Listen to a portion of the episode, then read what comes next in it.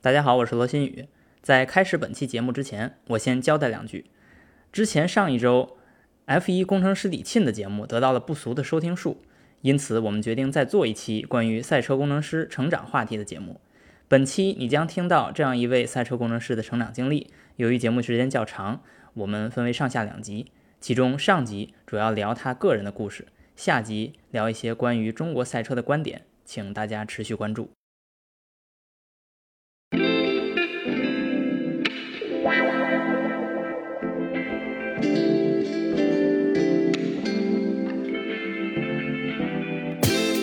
大家好，欢迎来到新一期的孤岛车谈，我是新宇。这期节目我们来聊一个非常有意思的话题啊，是跟赛车相关，而且是跟中国赛车相关。我们请到两位嘉宾，一位是我们的老朋友杨洋，杨洋你好。大家好，我是杨洋。啊，然后另一位是我们这回请的新嘉宾，叫 DJ，DJ 你好。哎，大家好，我是 DJ。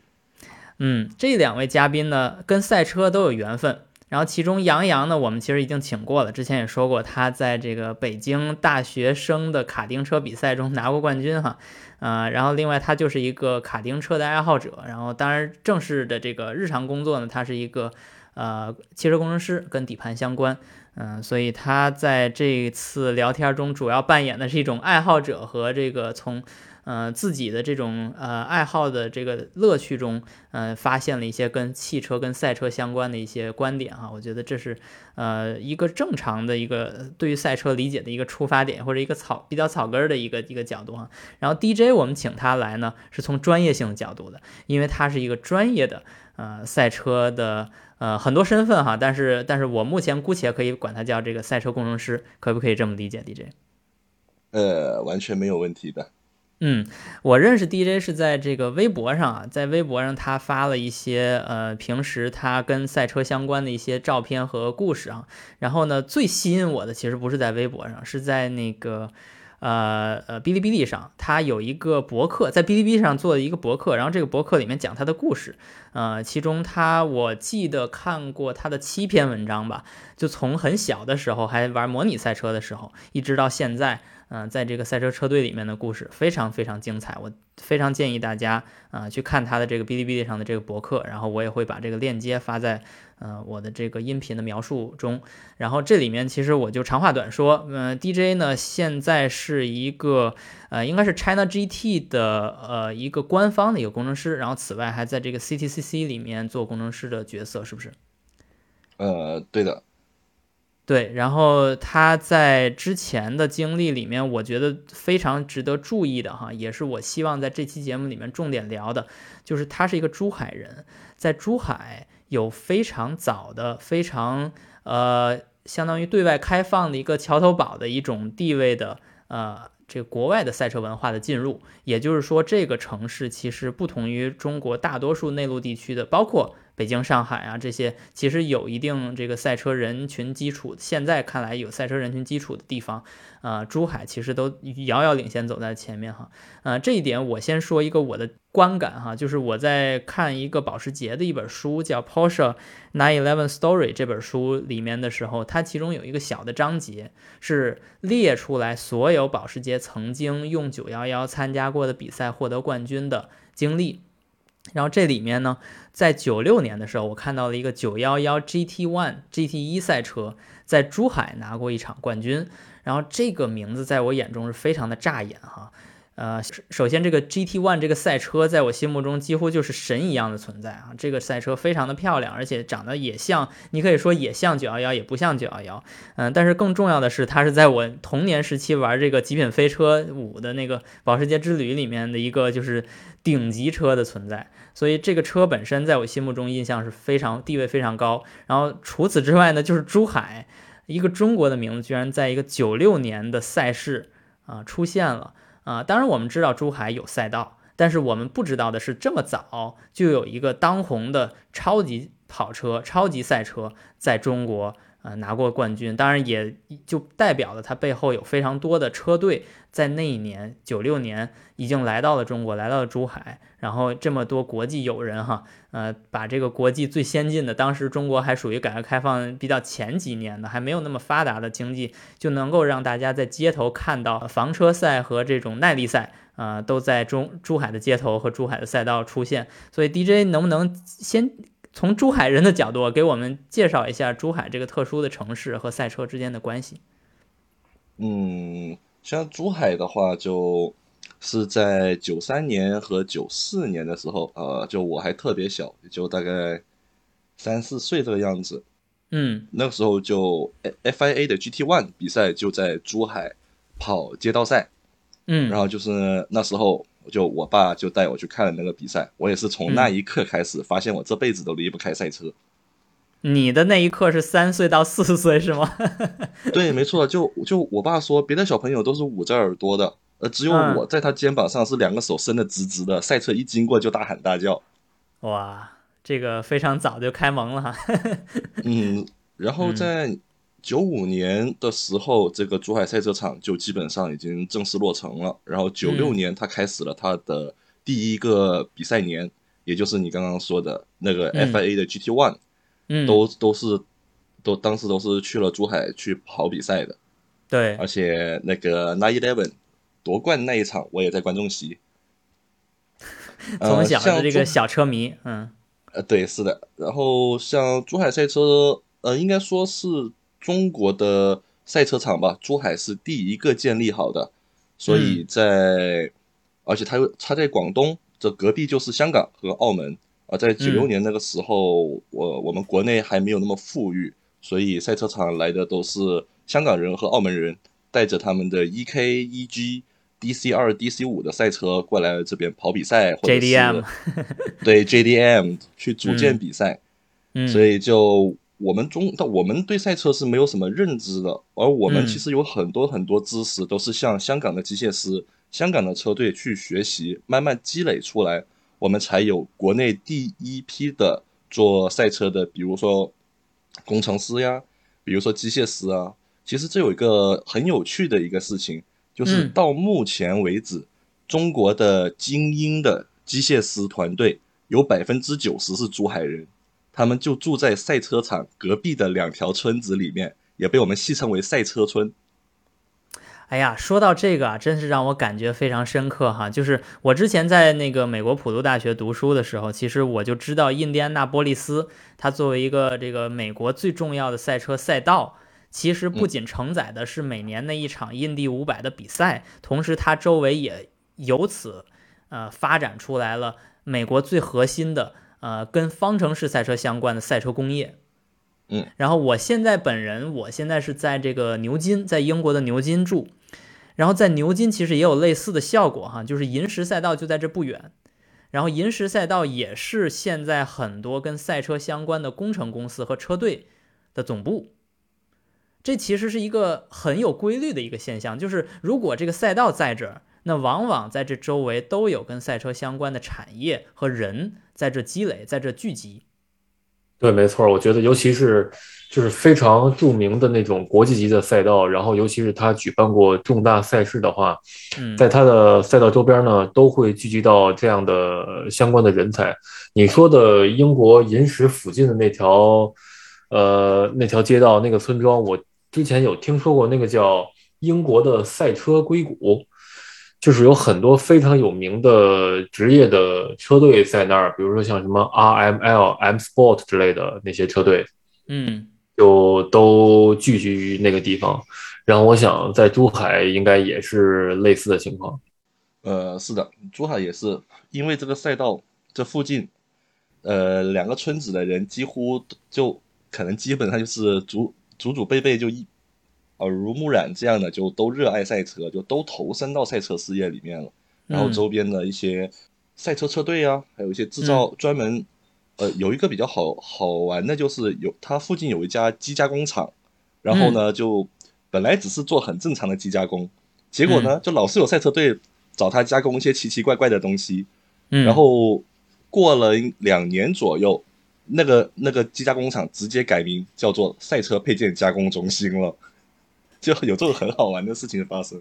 是我觉得这个好玩的背后，其实是很多人在努力去建设啊这个氛围，以及去强化自己的这个这方面的定位哈，我觉得这一点也是很重要的。其实我们在看到一个国家或者一个地区去在某一个领域去强化、去加强的时候，你最初可能是因为一些呃一些火苗，对吧？一些大家的热情或者一些契机去让大家开始做这件事。但是逐渐的，更多的我们看到的是，还是有一些就是呃热情背后的一些就是技术方面以及人才方面的一个聚集和一个努力。对吧？就是在这方面，我觉得也是功不可没。所以，所以珠海人，我相信除了一个对赛车的热情和近水楼台以外，嗯，他们能够在这方面，嗯，发扬光大，其实还是一辈一辈的，呃，人才的主，呃，不断的努力。嗯，是的，是的。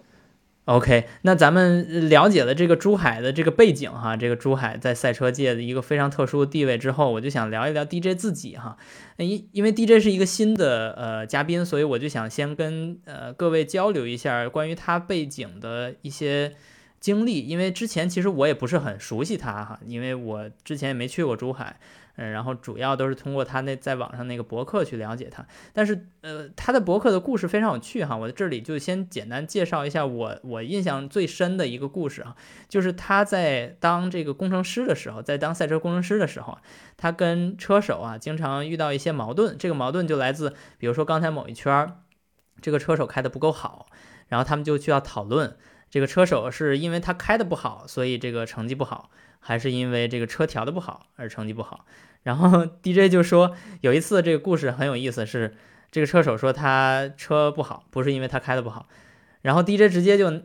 拿上头盔就进入赛车，然后自己开了一圈，然后把这个数据拿出来说比这个车手开的好，所以我就觉得就这这个这个故事给我印象非常深刻，因为我虽然没当过赛车工程师哈，但是如果我当了的话，我估计我也没有这个勇气去去做这件事哈。呃，能不能给我们介绍一下一个车队里面是怎样运转的？然后你是怎么成为一个赛车工程师的？嗯，车队的运转其实就是机械师负责维护车辆，然后根据工程师下达的指令来调整赛车，而工程师呢，则要负责在车手的驾驶数据中找到是车手的问题，还是我们工程师调车调的不够好的问题。嗯，然后再向车队经理的话，他需要负责管控整个车队的时间点，在什么时间我们应该要做什么样的事情。而我工程师，比如说我想要做两个三十分钟的试车，那么可能车队经理一看，嗯，我们只有两节练习，两节都给你用了，那我们怎么做那个 qualify simulation 呢？那么就就是车队的这个决策是由车队经理来决定的，而我们工程师呢，是负责让车跑得更快，把我们的策略给做好。呃，然后车手其实是在车队里面，就大家觉得车手会非常厉害，没有他赢不了，对。对，但是其实他在车车队里面是有点卑微的存在，因为真的工程师他调好一台车了，你要把它开快，然后在特别是在那种职业的大车队里面，工程师的话语权非常高，而那个就是一切的变量都被控制住了，我们唯一控制不了的变量就是车手，嗯。OK，所以这时候车手其实如果他能够表现非常好，那当然就一切顺利；如果表现不好的话，那全车队的人都会指着他鼻子说：“这些都给你弄好了，然后你自己还不开好。”对，就经就会经常会有这些事情的发生。OK，那你在这几个角色里面，你第一个当的角色是什么？你怎么进入这个圈子的？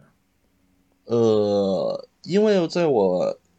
以前我就一直在有玩模拟赛车，而我也看到了很多玩模拟赛车的这些玩家，他们去选择去读这个，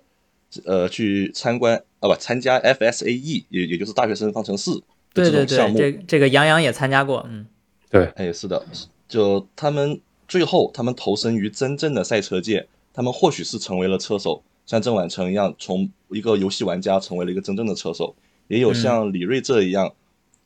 他他也是一个模拟器玩家，然后通过大学生方程式，现在成为了中国非常顶尖的赛车工程师。而我呢，就我学的其实和赛车一点都没关，我是个学设计、学艺术系的人，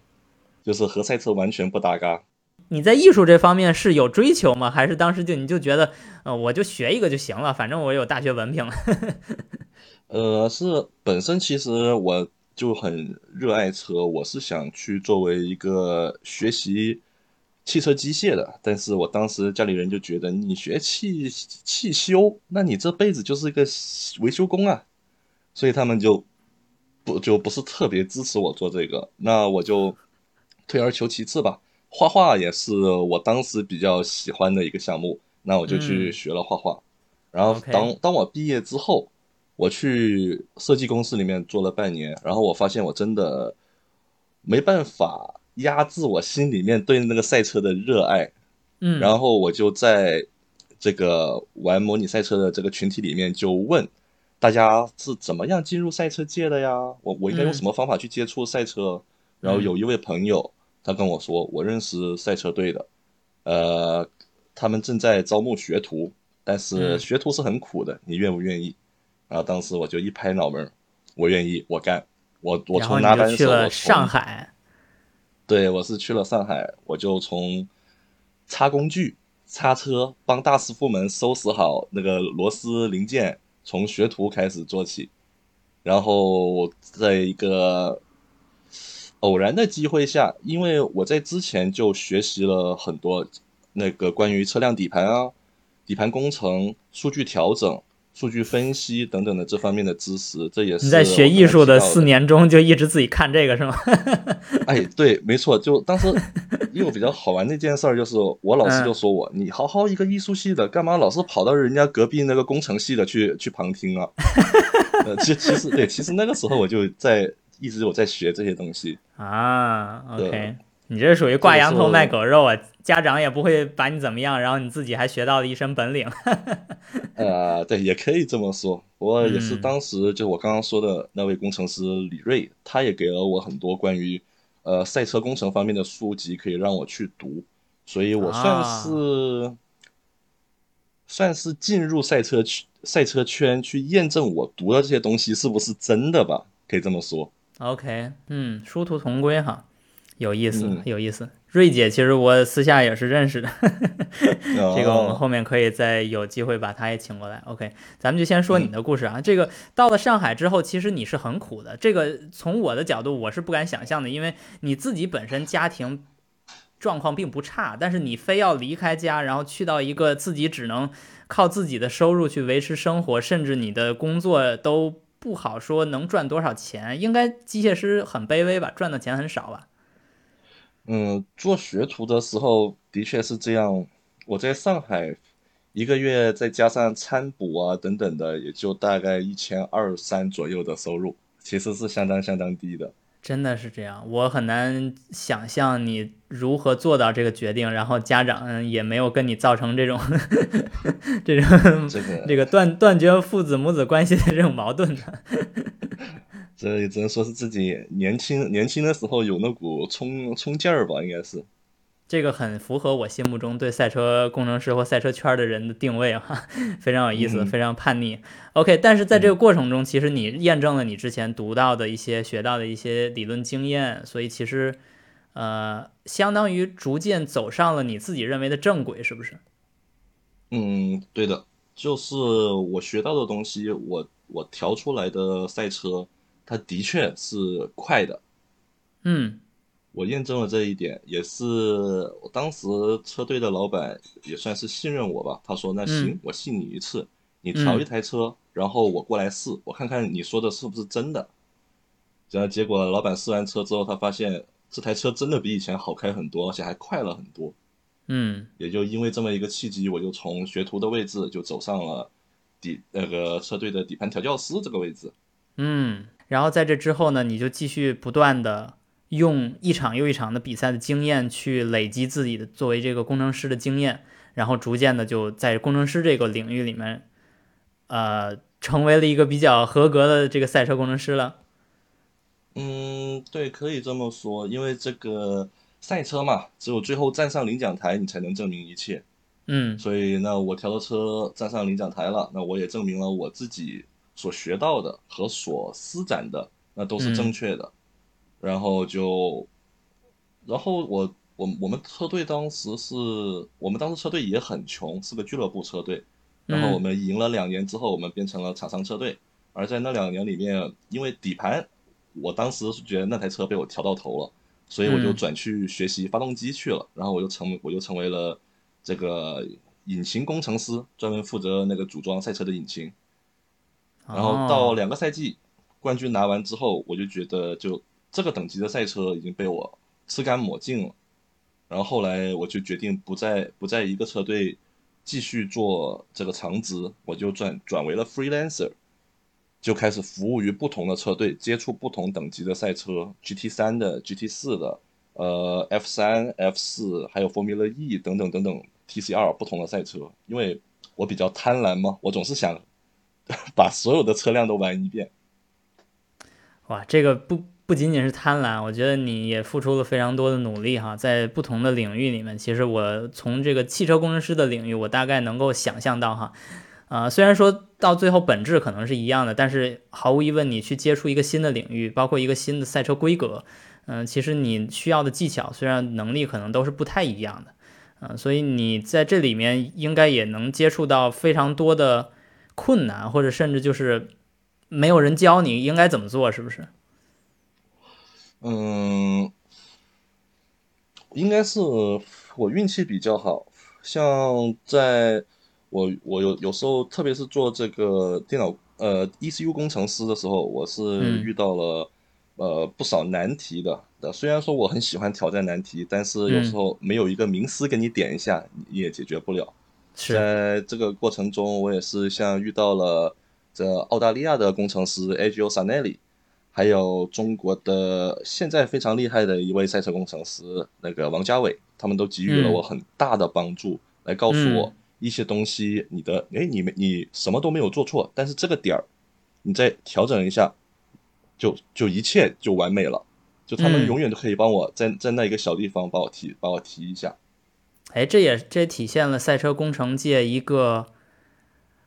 比较和谐的氛围，我能这么说吗？呃，完全没问题的。就我现在我在赛车圈里面工作了有十一年了，就对我来说。它是一个很奇妙、很奇妙的地方，就大家在比赛的时候都是相互针锋相对的竞争对手，对，对，我们就都是对手，哪怕你是我的老师，或是你是我的朋友，我们都是对手。但是，一旦比赛结束了，晚上我们找个地方坐下来，啤酒一喝，我们就会成为很好的朋友。大家像大家像一个非常大的家庭一样，每个人都在帮助别人。这个这个听上去非常。令人令人羡慕哈，令人感动啊！因为其实这个不是所有的行业都有的这样的氛围哈，这这个非常好，而而且我其实也有幸之前接触过王家伟哈，我觉得这这个人非常了不起，这个我们后面如果有机会的话，都可以把他们邀请过来一块聊一聊。本期节目我们先聊到这儿，在下期节目中，我们将进一步和 DJ 杨洋聊聊关于民间赛车、卡丁车。和赛车圈发展的话题，我们下周见。